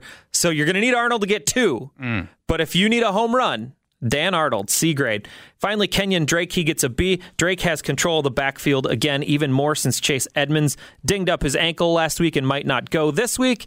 The Eagles have been a bottom 10 run defense over the last month, so the matchup is kind of ripe here for Kenyon Drake and his 20 touches.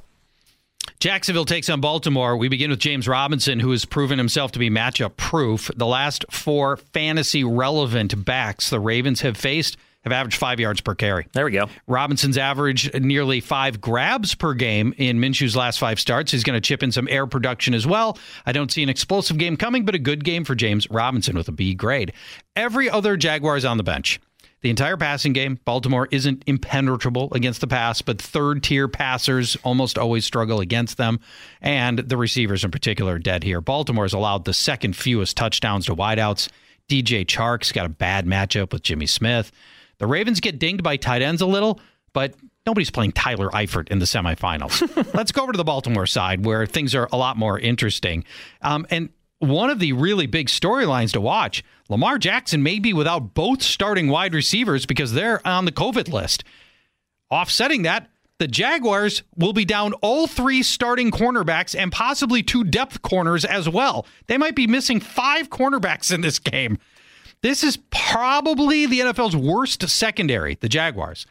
Now, opposite that, the Ravens throw the fewest passes for the second fewest yards. So this thing could go a lot of different directions through the air. The only thing that can take Lamar Jackson down in this game is Metamucil.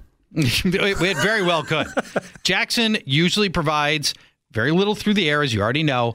Um, still, there's an opportunity here for him to, to do some real damage. And wouldn't that be handy if he had both the rare this year explosive game on the ground and through the air and in his pants? Wow. Womp womp. Sorry, Mar- Lamar. I apologize. Mostly you're in it for Jackson's running. He's top 50 rushing yards in six straight games, which gives him a safe floor and a massive upside. If Marquise Brown's able to go, then I, he's a B grade here. He finds himself in the midst of an improbable three game scoring streak, which he never does. And this matchup's about as positive one as he'll see all year long for the reasons I already discussed. And um, and if Brown and Boykin are both out, you could even dart throw to Devin Duvernay or Dez Bryant in this matchup. It's that positive. Both of those guys. And in daily formats, they're kind of compelling if Boykin and Brown are out. Let's talk about the running backs. No, oh, wait, one more receiver to get to Mark Andrews, the tight end. A grade for Mark Andrews. Jaguars are allowing the most yards per reception to tight ends, which is great news for Andrews, who came to life with chunk plays last week. Jacksonville also allowing 10 touchdowns to tight ends. That's second most. Now, Andrews hasn't been the scoring machine he was last season, but he still sees 26% of his team's targets in the red zone. That's the ninth highest clip among all players in the league. So, tight end potential is there for Mark Andrews. A grade for him. Now, let's get to the running backs. And J.K. Dobbins, who has now seen double digit carries in five of the last six games. And I think that he will continue to get a lot of work, especially with the Ravens likely getting out to a big lead here. And if the Ravens wideouts miss this game, all the more work for J.K. Dobbins. He has scored in three straight games. He faces a bad Jacksonville defense that's allowed the fourth most fantasy points and second most touchdowns to running backs. Now, where it gets a little bit sticky is Lamar Jackson runs in a bunch of touchdowns and Gus Edwards gets the red zone carries. So D- Dobbins still has some downside in an otherwise favorable matchup. Let's talk about mm. Gus Edwards. You don't think so? Gus got two red zone carries and scored on both. Uh, JK has seven in the last two weeks. That's I mean, not bad. So JK does get it too. I like Gus Edwards here for the red zone carries and the fact that he's a finisher in the end zone. Jaguars allow the seventh most rushing touchdowns and touchdowns in four straight games to running backs. In tight end, in touchdown heavy leagues, he is a viable dart throw with a C grade sure. in that game. Um, let's work in one more matchup. Kansas City taking on the New Orleans Saints. Scott, for Kansas City, this is one of the toughest matchups and maybe the toughest matchup of their season. You can't bench any of the studs, no, but Mahomes, Kelce, Hill, you're not benching them. But they all have mortal play potentially in them this week. Yeah, Mahomes, like when Mahomes throws for 302, we, we don't even bat an eye. That's his mortal play at this point. I, I, I still have A grades on all of them. I, it's it's it's it's the rest of the staff that I, I think is uh, really tough for really t- going to be a really tough matchup. Watkins and Hardman. Both of them on the bench. There's been room for a third receiver, and of course Hill and Kelce the first two to have a good game against the Saints.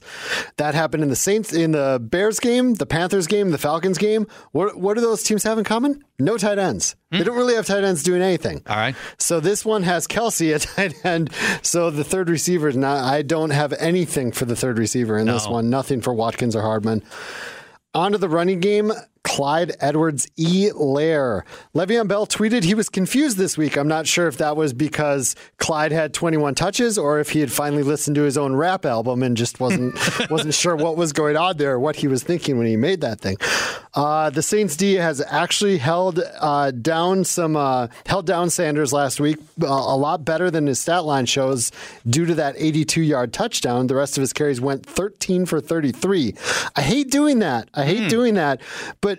I do that because CEH isn't the kind of back to break those 80 yard runs. No. He's not the type of back to have those. Yeah, and and several running backs recently have been that way against the Saints. No running back has topped 50 rushing yards against them since week eight. Wow. Yeah, and that's that's where CEH gets it. Only one back had more than 30 receiving yards. Hmm.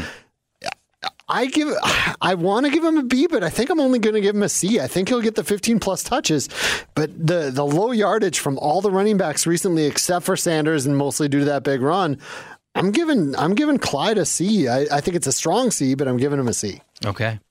On the other side, Drew Brees is back, but Michael Thomas is out. KC has allowed multiple touchdowns in five straight. Brees had multiple touchdowns in all but one of his full games. Uh, and in that one, he had 312 in a score. This is before the injury, though. He's going to be playing maybe with some soreness, maybe with uh, maybe with a vest on those ribs. They say he's fully healthy. Yeah. Now, many of those games are also without, well, practically all of them, without Michael Thomas as well. They played he- three together. Yeah, he's you know so he's fully acclimated to game plans without Michael yeah, Thomas. They should just put Taysom Hill in at wide receiver now. And They might. oh, they might. Probably I mean, will. You, you know, there, there's the opportunity to do that. I think you have to build in with Drew Brees the threat that he gets knocked out of this game. Now he's going to be he's going to be loaded with painkiller, right? Man, but this is a very good Chiefs defensive line, and you know it's one thing to be able to practice pain free. It's another one to have, you know, a gigantic 300 pound lineman spear you in the ribs. You know, you there are only a few places you can hit a quarterback. The ribs is one of them. This is, I think you have to build in the prospect that Drew Brees ends up not finishing the game. Yeah, that's. Uh, I, I guess so. I, I don't. I don't think he's going to leave the game, but uh, I, I guess you can. Maybe should I drop him from a B to a C? Is that what you're saying? Just based on. The I see. I would. okay. Yeah. All right. All right. Sounds It's- good. It's your call, but that's what I would do. I gave Smith and Sanders both C grades. In the last three games without Michael Thomas, uh, Emmanuel Sanders had 50 plus yards and or a touchdown, which is C level. Yeah. And Tre'Quan Smith was starting to break out with Drew Brees before he went down. He had a couple 80 yard games, couple score games, and Drew Brees had talked about this is going to be a breakout season for, and then he got hurt. You're so nautical today, Scott. You just said sea level. This is great. Jared Cook was my take a chance on me player. I think uh, tight ends have been crushing them for four weeks. Here's where I love it. I love Alvin name, Kamara his this name week. is Fish. You know that. It Yeah, is. it's true. Yes, yes, very aquatic over here. You have gills. I actually don't have gills. Why didn't you name one of your kids Gil? Nobody names their kids Gil anymore. That's right. It was a thing in the like '60s, I think. Gilbert. the old Gilbert is not. A, that's not a winner. It's not popular. No. Alvin Kamara came back into the receiving game last week with seven receptions. Uh, it was something he was missing when Taysom Hill was out. He gets when Drew Brees is in. And with Michael Thomas out, he's only going to see more work. I have an A grade on Alvin Kamara. Uh, Murray went back to the bench. That's it. Yeah. Yeah, That's agreed. it. I'm, I think you're right about that. Yeah, he's Uh, getting it. Yeah, when we come back, final set of matchups, including the Cleveland Browns and the New York Giants. We already talked a little bit earlier about some elements of the passing game for the Browns, but trick the Giants' improved defense make for a tricky matchup, even for guys like Nick Chubb and Kareem Hunt. We'll tell you what kind of grades they get when we come back to Fantasy Football Weekly.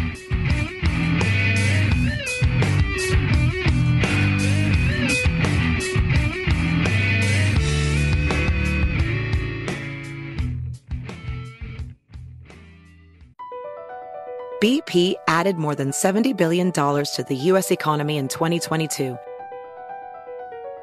Investments like acquiring America's largest biogas producer, Archaea Energy, and starting up new infrastructure in the Gulf of Mexico. It's and, not or.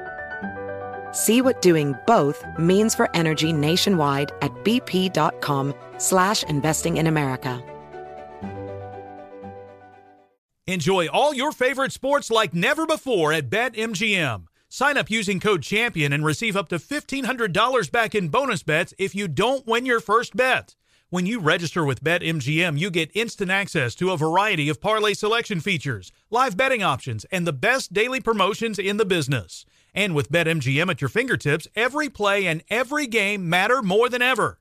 Remember to use code CHAMPION and receive up to $1,500 back in bonus bets if you don't win your first bet. Place your money line, prop, and parlay bets with the king of sportsbooks today. BetMGM and GameSense remind you to play responsibly. See BetMGM.com for terms. 21 plus only, Virginia only. New customer offer. Subject to eligibility requirements. Rewards are non withdrawable bonus bets that expire in seven days. Gambling problem? Call 1 800 Gambler. Promotional offer not available in Washington, D.C. An epic matchup between your two favorite teams, and you're at the game getting the most from what it means to be here with American Express. You breeze through the card member entrance, stop by the lounge. Now it's almost tip off, and everyone's already on their feet. This is gonna be good. That's the powerful backing of American Express. See how to elevate your live sports experience at americanexpress.com slash with Amex. Eligible American Express card required. Benefits vary by card and by venue. Terms apply.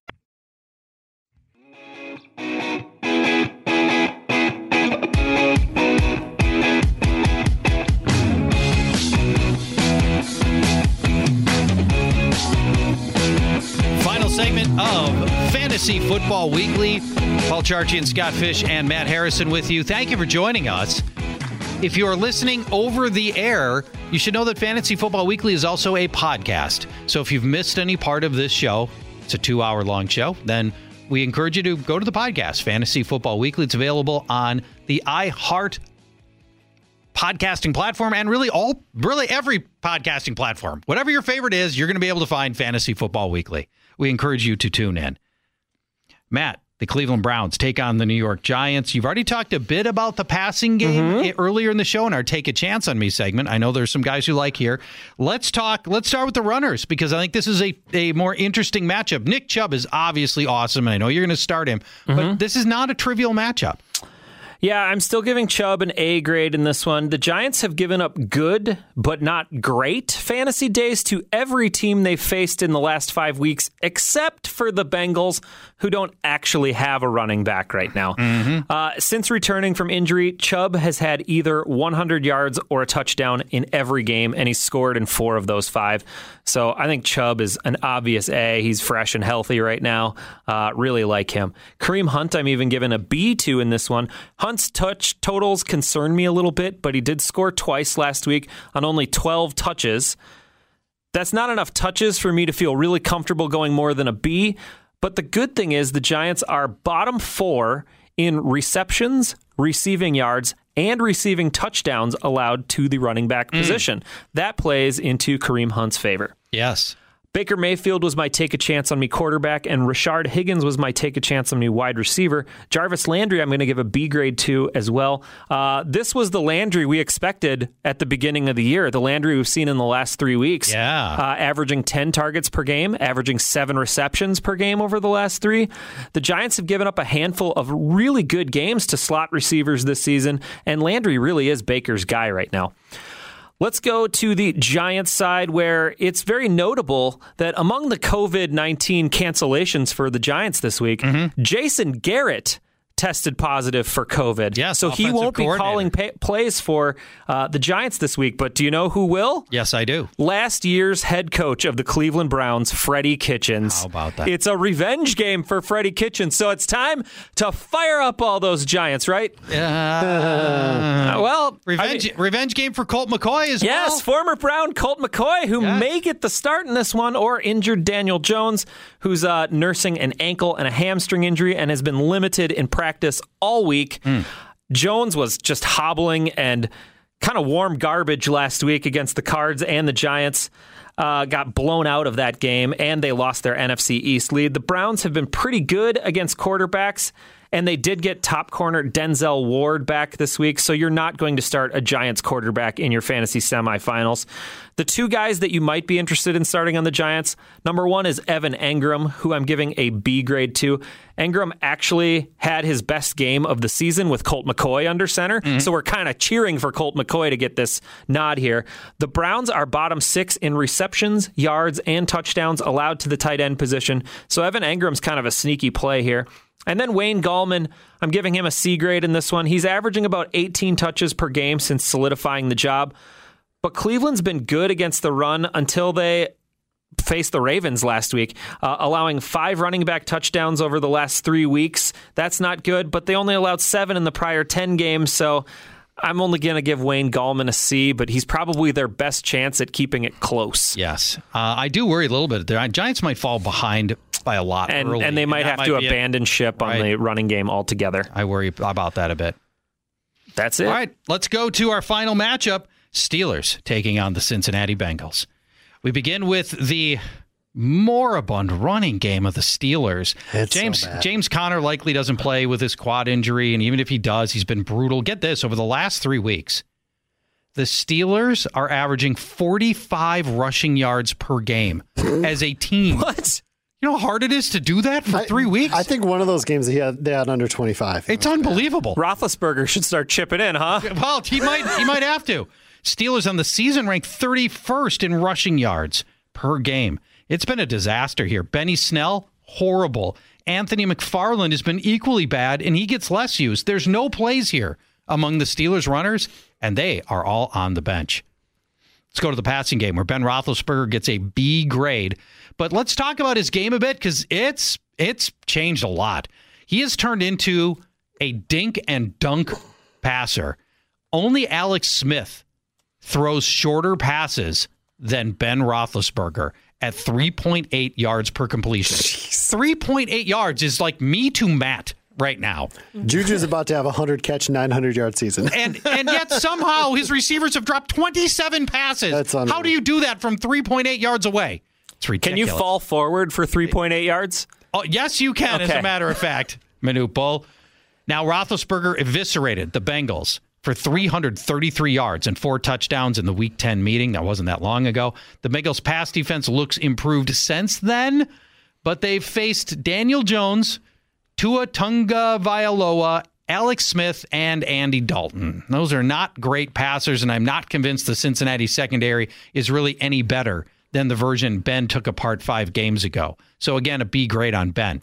Let's talk about his receivers. Chase Claypool's yardage has declined in each of four games, and he has currently he's currently in the middle of a three game scoreless streak where he was really hmm. very helpful was the touchdowns earlier.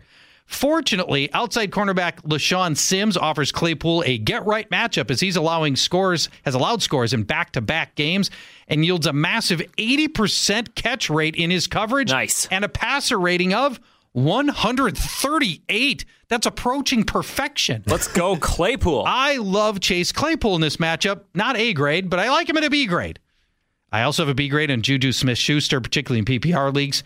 Juju has garnered nine targets per game Nine times. Nine times. in his last five while notching three scores in that span. He put together a nine catch, Nine times. 77 yard, Nine one touchdown times. game against Cincinnati four weeks ago and should fare well against Mackensie Alexander in the slot. He's giving up a 75% catch rate in his coverage. Here's the trickiest Steeler by a mile. What are you doing about Diontae Johnson? That's very tricky. bench. You may recall last week, one of our three tough questions was can you trust Diontae Johnson knowing he could get benched if he drops a pass? What happened last week? He got benched after he dropped a pass. Correct. So But he did come back in. he did come back in later in the game. Now, I can't promise you that Johnson starts this game over James Washington or that he finishes this game over James Washington. Washington has tallied seven drops. Sorry, Johnson has tallied seven drops in his last three games. He's averaging just 52 yards per game over those last three games.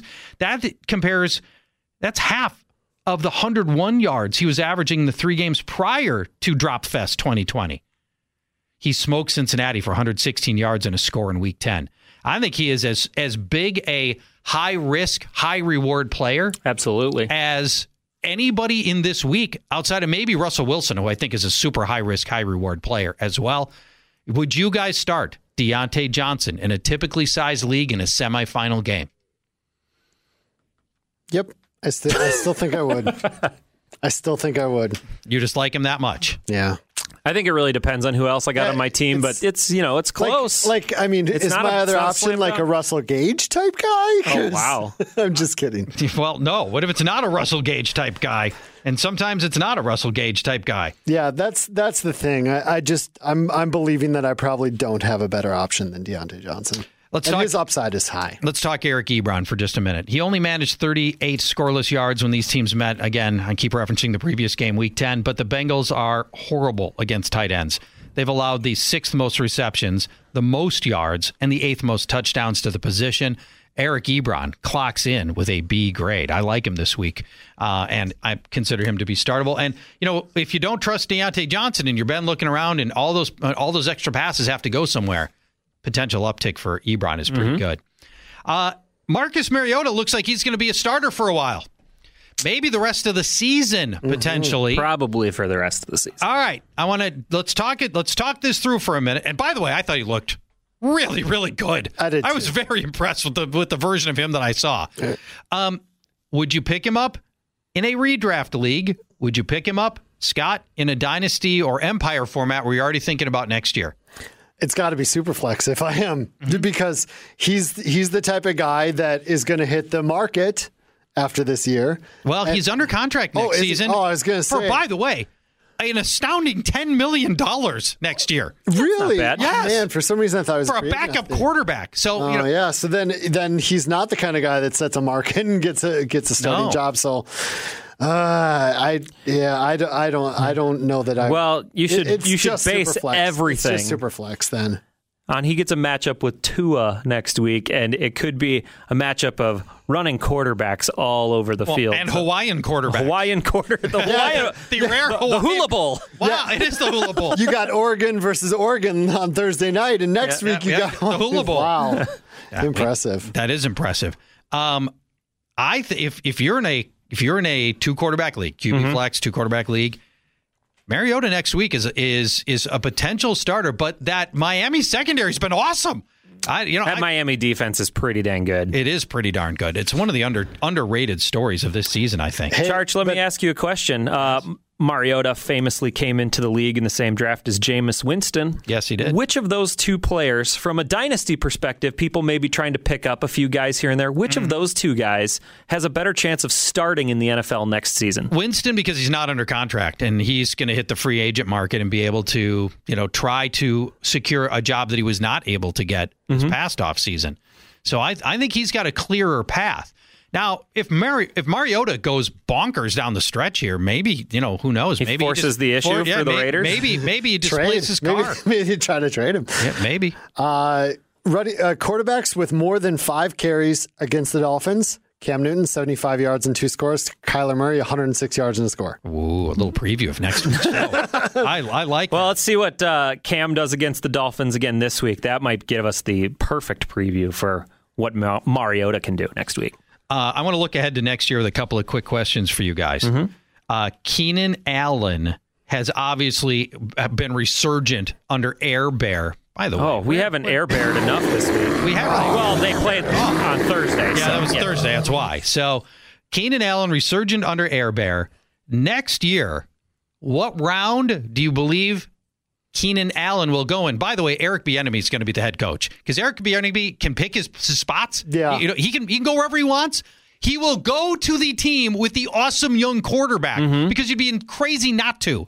That is how coaches keep jobs and have longevity is they hook their wagon to a great young quarterback. You know what you also don't He do though? also played for the Chargers. Well, that's a great point. Yeah, So- a great point. but you also don't want to go into the same division as Patrick Mahomes.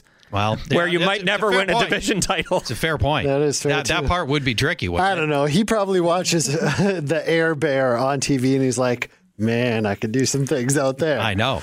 So where where does Keenan Allen fit in? He was the guy. He that- was criminally this coming into this underrated year, this year. He was. That's what I was just It's like a say. sixth round pick. In August, we were like, "Oh, fine. You know, it's a fourth round. I'll just take Keenan Allen." Now, Mm-hmm. second round. Yep. Yep. Yeah, I, think he's. it's- I think he's a I tail end of the second round, early third round kind of a guy. He he was leading the NFL in targets and receptions for quite a while uh, Mm-hmm. under Air Bear. I I yeah, I think he's definitely a second round guy. Will people remember too much the You- end of his season, especially take if he kind of slides out of the season injured? Yeah, People tend to do that when we get to uh, draft time in July do. and August. They do. So That's why it's second round. It should be first, second corner probably. Yeah, it, pro- it probably So- it probably should. Um, one last uh, one last topic for you guys before we've got a spare moment. Next year for the Chiefs, as we you, we mentioned the Chiefs, Sammy Watkins is not under contract, and I believe he's going to be gone. You know, I think they've had enough of his four catches and thirty yards a game. That's he's he doesn't move the needle.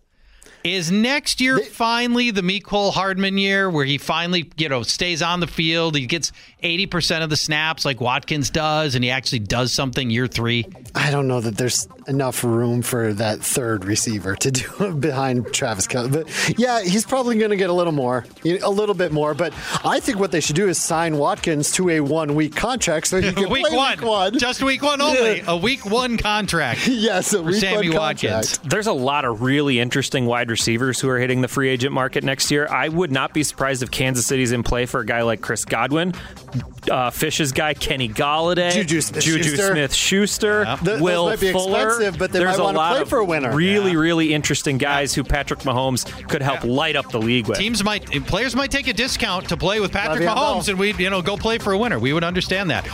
Uh, thank you for listening to the semifinals version of Fantasy Football Weekly. We'll be here championship week next week. Talk to you then. Bye bye. Fantasy Football Weekly is a production of iHeartRadio. For more podcasts from iHeartRadio, visit the iHeartRadio app, Apple Podcasts, or wherever you listen to your favorite shows. Whether it's your first time betting or you've been gambling for years, have a plan and know the game. Be aware of the rules and odds before you gamble. Set a budget and never gamble with money you can't afford to lose. Take a break and consider teaming up with trusted friends to help you stick to your budget. Remember, if you or a loved one has a gambling problem, call 1 800 Gambler 24 7 or go to helpmygamblingproblem.org for free confidential services. Hey, hey, it's Malcolm Gladwell, host of Revisionist History. eBay Motors is here for the ride. Your elbow grease, fresh installs, and a whole lot of love transformed 100,000 miles and a body full of rust into a drive entirely its own. Brake kits, LED headlights, whatever you need, eBay Motors has it. And with eBay Guaranteed Fit, it's guaranteed to fit your ride the first time, every time, or your money back. Plus, at these prices, you're burning rubber, not cash. Keep your ride or die alive at ebaymotors.com. Eligible items only, exclusions apply. Infiniti presents a new chapter in luxury, the premiere of the all new 2025 Infiniti QX80, live March 20th from the edge at Hudson Yards in New York City, featuring a performance by Jon Batiste. The all new 2025 Infiniti QX80 is an SUV designed to help every passenger feel just right. Be the first to see it March 20th at 7 p.m. Eastern, only on iHeartRadio's YouTube channel. Save the date at new-QX80.com. Don't miss it. 2025 QX80 coming this summer.